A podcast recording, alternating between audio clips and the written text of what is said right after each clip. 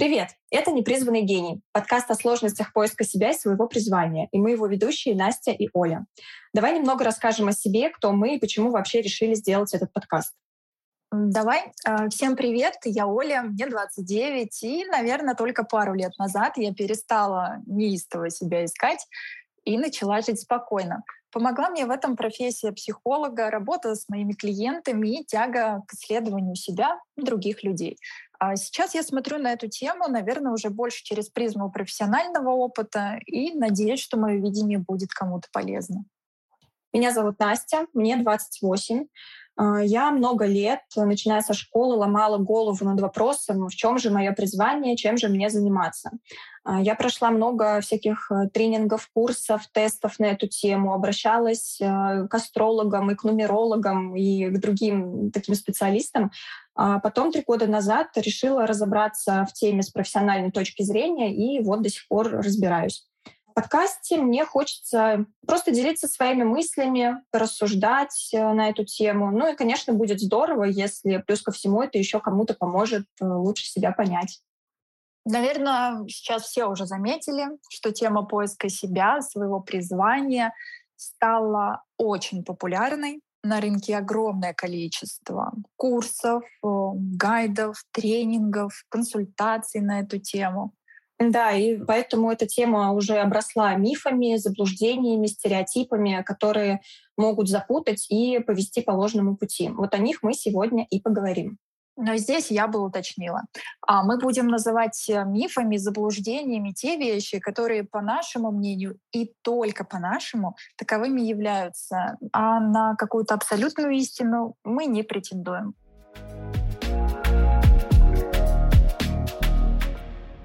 Давай немного поясним, что значит искать себя и что вообще за зверь такой призвание. Давай. Поиск себя — это про поиск ответов на вопросы «кто я?», «чего я хочу?», «что мне нравится?», «чем я хочу заниматься?». А вот с призванием немного сложнее. А, в обществе принято считать, что у каждого человека есть склонности к одному конкретному занятию, к одной профессии, которые даны ему на всю жизнь. И это люди называют призванием. В этом, на мой взгляд, заключается первая и главная ошибка в поиске себя — думать, что у нас должна быть одна профессия, одно дело на всю жизнь. А, это ведь накладывает огромную ответственность на человека, который ищет себя, и даже дает повод для разочарования в себе. Например, если человек чувствует, что ему интересны абсолютно не связанные между собой занятия, и он хотел бы развиваться в каждом из них. А, но ведь нельзя. Призвание это может быть только одно, и вообще это же несерьезно. За двумя зайцами погонишься, ни одного не поймаешь, как мы знаем. Кстати, этим заблуждением активно пользуются эксперты, которые продают услуги по поиску себя, любимого дела, призвания, там, прочего. Назвать можно как угодно, но суть одна. Нам предлагают ответить на вопрос, а ты нашел свое призвание? И когда читаешь эти призывы, то невольно задумываешься, а у меня как? А, вдруг я тоже не знаю своего истинного предназначения и занимаюсь не тем. Это похоже на какую-то манипуляцию, на мой взгляд, какую-то уловку, потому что нам говорят, у каждого есть одно единственное призвание, его нужно только найти. И вот что лично меня в этом посыле э, смущает и что вызывает сомнения, так это призыв к поиску. И прям обесценивание просто хорошей работы, которая тебя устраивает. Но когда мы слышим про нереализованный потенциал, про пустую посредственную жизнь, если не найдем то самое, а, то начинаем задумываться, сомневаться, порой разочаровываться в себе. Приходим на консультацию, например, с таким запросом. Здравствуйте, я 7 лет работаю пиар-менеджером, мне все нравится, но вдруг я чего-то о себе не знаю, и есть что-то такое, что раскроет мой потенциал на 100%. Да, на самом-то деле гораздо проще искать себя, понимая, что в этом случае поиск — это на самом деле непрерывный процесс, который длится всю жизнь, потому что мы постоянно меняемся. Появляются новые ответы на вопросы, кто я и чем хочу заниматься. А, здесь вообще нет конечной точки, в которой можно сказать, ну все, я пришел. Да, можно чувствовать себя реализованным, но при этом хотеть двигаться дальше, открывать для себя а, новые смыслы и занятия. Если ты на данном этапе нашел себя в каком-то деле, то это не значит, что оно с тобой навсегда. Еще раз повторюсь, а, личность меняется, с ней меняются предпочтения, приоритеты, ценности, цели и так далее. Да, еще одни и те же склонности можно реализовать по-разному, в разных профессиях да и вообще не в профессии. А об этом, я думаю, мы будем говорить в одном из выпусков, что важно. А есть еще одно распространенное убеждение, что когда работаешь по призванию, гарантированно получается все и сразу. И вообще работа тогда это сплошное удовольствие. Это миф, как ты думаешь? Я думаю, это большое заблуждение которое подпитывается теми, кто продает нам идею о призвании. А, безусловно, у каждого из нас есть вещи, которые получаются быстрее, проще, лучше, чем у остальных. Но возвращаясь к вопросу о выборе, только мы сами решаем, каким делом заниматься. Тем более наличие способностей вообще не отменяет долгого и упорного труда. И только через обучение, практику, совершенствование в деле можно получить какой-то результат. Да, но многие же э, транслируют вот эту мысль, что в их карьере все плохо а, только из-за того, что они не знают э, свое призвание. А вот когда они себя найдут, вот тогда обязательно попрет и все будет получаться по щелчку пальцев. Ну, мне кажется, это похоже на то, когда человек перекладывает ответственность себя на обстоятельства. Начальник дурак, работа ни к черту, денег нет, успехов вообще никаких не видно. И тогда все понятно, я просто не нашел дело жизни. А вот когда его найду, то все будет. А что по поводу того, что работа по призванию это одно сплошное удовольствие? А, да, если бы. Ну, это очевидный миф. А, мы все очень любим лайкать вот эти посты с фразами «найди себе дело по душе, и тебе не придется работать ни дня в своей жизни», и бла-бла-бла-бла-бла. А, но если поставить э, такие воодушевляющие фразы под сомнение, то сразу же понимаешь, что бесконечного праздника вообще-то не бывает. Можно гореть тем, что делаешь, видеть в этом смысл, кайфовать от результатов, но это невозможно без ошибок, усталости, желание вообще все бросить и пойти по более легкому пути. Даже в работе по призванию не должно нравиться абсолютно все. Да и не будет нравиться абсолютно все, и это нормально. Мне кажется, здесь кроется еще одна ловушка. Когда человек находится в поиске своего призвания, ему обычно рекомендуют обратить внимание на хобби. Но хобби — это же увлечение, которым ты занимаешься на досуге ради удовольствия. Оно, конечно, может стать чем-то большим, а, может стать работой, бизнесом, делом жизни, как угодно, но а, надо понимать, что вот сейчас вы занимаетесь этим, чтобы отвлечься от рутины, переключить внимание на что-то приятное. Но когда это станет вашей работой, перед вами будут стоять совсем другие задачи. Да, и также вы будете страдать от горящих дедлайнов, довольных клиентов, большого потока задач. Короче, не страдать э, не получится. А еще часто бывает так. Человеку кажется, что он нашел свое призвание, наконец-то, и он бежит, теряя тапки, реализовывать свою идею. Продает квартиру, например, чтобы открыть ресторан, или улетает э, на Бали в серф-лагерь. А почему нет? Ну, у меня ну, жизнь ну, одна, я тоже хочу на Бали. Ну да, но вот в этот момент озарения э, важно понимать, мне кажется, действительно ли это то дело, в котором ты будешь видеть смысл и хотеть развиваться, или тебе просто показалось. Э, между этапами вот, нашел то самое и бросить все и бежать навстречу мечте, многие забывают о проверке своих идей на жизнеспособность в эйфории начинают сразу вкладываться в новое занятие, тратить деньги на дорогостоящее обучение, материалы и так далее. Потом, когда энтузиазм спадает, и а, ты начинаешь вникать в нюансы нового дела, оказывается, что твоего тут совсем мало или вообще ничего. А, я так училась, например, на мастера кератинового выпрямления волос, потом на мастера маникюра, проходила курсы по маркетингу и так далее. А, там крутое обучение, лучшие материалы. Потом попробовала поработать и бросила, потому что ну вообще неинтересно. Хотя еще месяц назад казалось, что вот оно наконец-то. Ну, конечно, бывает, а, что люди сразу попадают в яблочко, но далеко не всем так везет. Да, а здесь есть еще и другая крайность.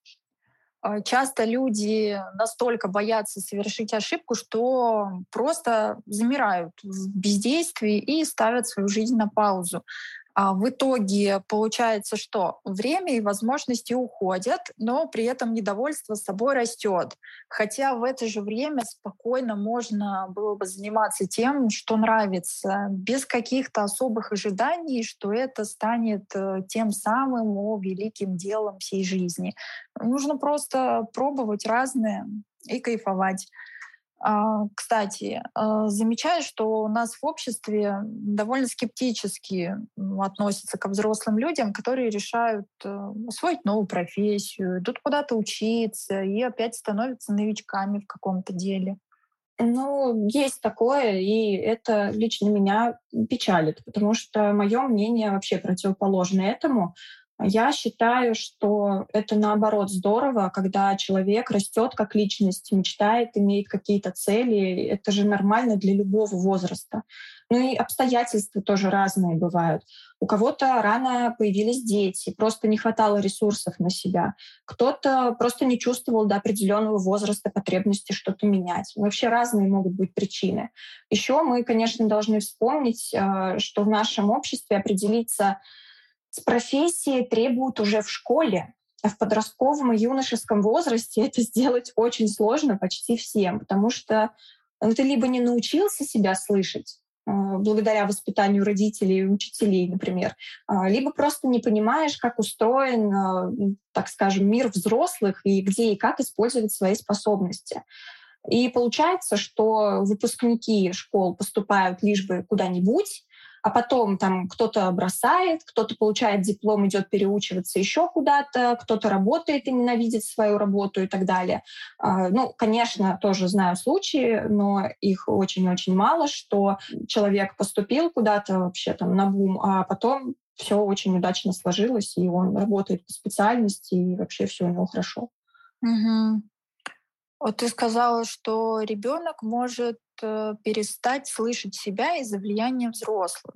И получается, что в детстве уже может быть понятно, кем станет ребенок. И вот этот вопрос, а чем вы любили заниматься в детстве, будто бы реально может помочь прийти к своему призванию, ну так называемому. Ну, как сказать, может помочь, может и не помочь. Э, да, в детстве могут проявляться какие-то склонности, но далеко не все детские занятия имеют какой-то смысл. Иногда дети делают что-то просто потому, что они дети и хотят поиграть. И также нормально, когда в детстве ребенок э, не демонстрирует э, яркой страсти к какому-то одному делу, он просто познает мир, и ему много интересно там, в разной степени. И, кстати, здесь есть еще одна ловушка, в которую попадают люди, когда задумываются о выборе профессии. А, бывает, например, что в играх дети э, демонстрируют какие-то способности и склонности, но не стоит понимать все буквально. Если мальчик, допустим, любит строить домики из кубиков, это не значит, что ему надо стать строителем. Я, например, в детстве бесконечно играла в школу, даже когда приходила домой из настоящей школы. Но это не значит, что я была бы сейчас счастлива работать учителем. Хотя одно время я действительно хотела поступать в ПЕД, но сейчас я понимаю, что в детстве роль учителя привлекала меня э, возможностью руководить людьми, процессами, принимать решения, возможностью говорить на публику, быть авторитетом, устанавливать свои правила. Это вот я все очень люблю. А вот по сто раз объяснять что-то и проверять тетрадки, а именно в этом заключаются главные обязанности учителя, я просто ненавижу, закипаю моментально. Но мне кажется, что выводы, которые делаются на основе такого э, видимого детского интереса и способностей, которые проявились у ребенка в школе, в будущем могут больше навредить, чем помочь. в первую очередь из-за вот этой своей поверхностности, в которую, ну, прям очень просто поверить, потому что все будто очевидно, как в твоем примере. А, играешь в школу, будешь учителем. И на этом выводе обычно принимаются решения, к сожалению, часто ошибочные, потому что такой подход не учитывает истинных потребностей, которые стоят э, за вот этой увлеченной игрой в школу или желанием ходить э, какие-нибудь дополнительные занятия по истории. Э, возможно, девочку-подростка вообще заинтересовала история, потому что она тайно влюблена в учителя. Вот, например, у меня так было.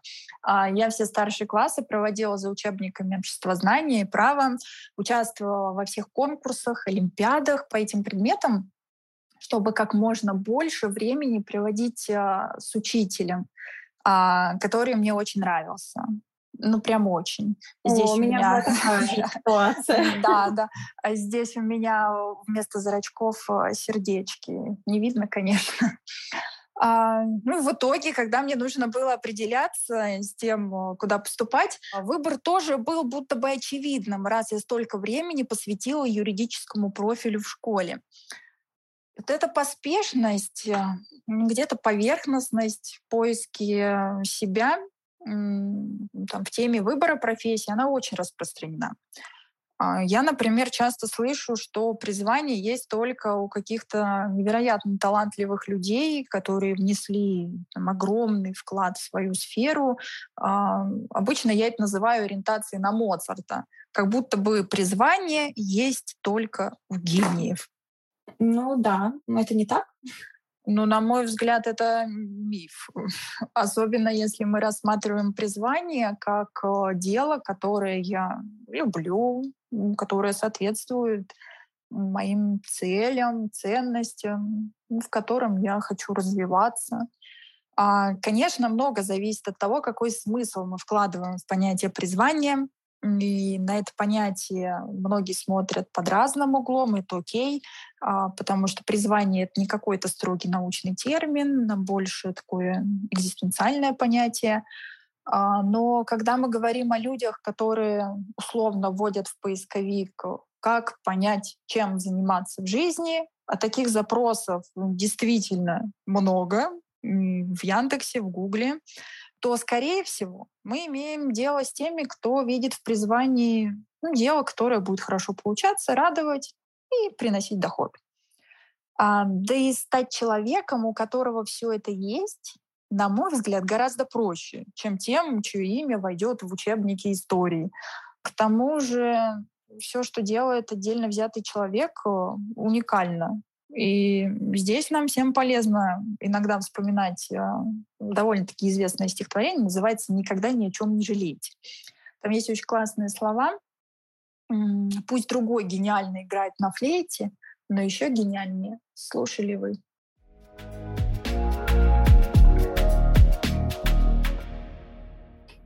теперь давай поговорим о тестах. И подростки и взрослые часто обращаются к тестам на профориентацию, которые обещают дать подсказку, иногда обещают дать даже четкий ответ на вопрос, чем мне заниматься.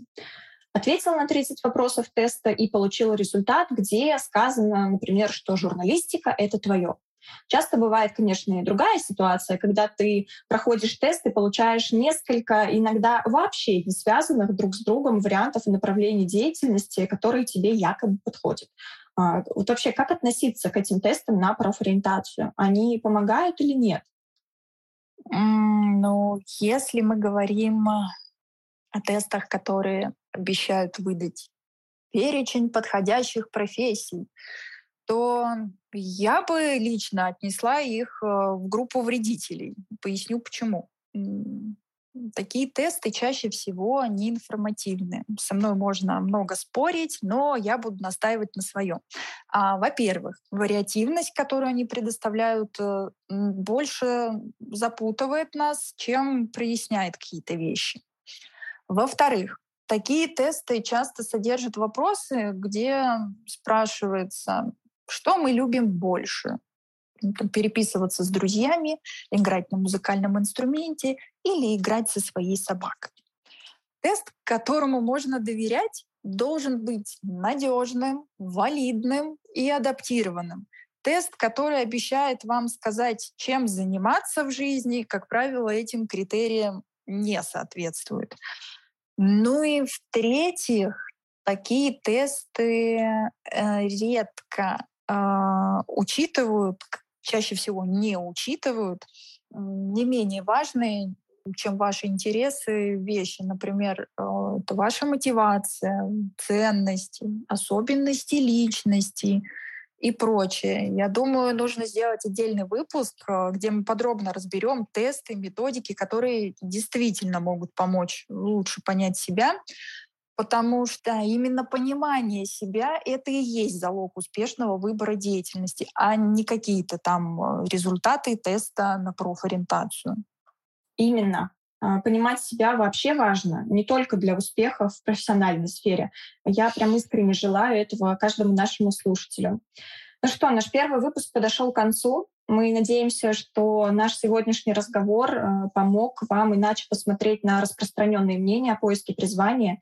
Если вам было интересно, можете поддержать нас лайком и подпиской на подкаст.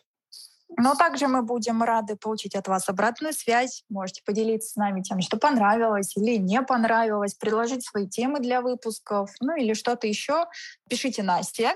Ссылка на ее телегу будет в описании. Да, пишите мне, Оля, не пишите. На сегодня все. Спасибо вам, что вы слушали нас. А, с вами были Оля, Настя и подкаст «Непризванный гений». Пока.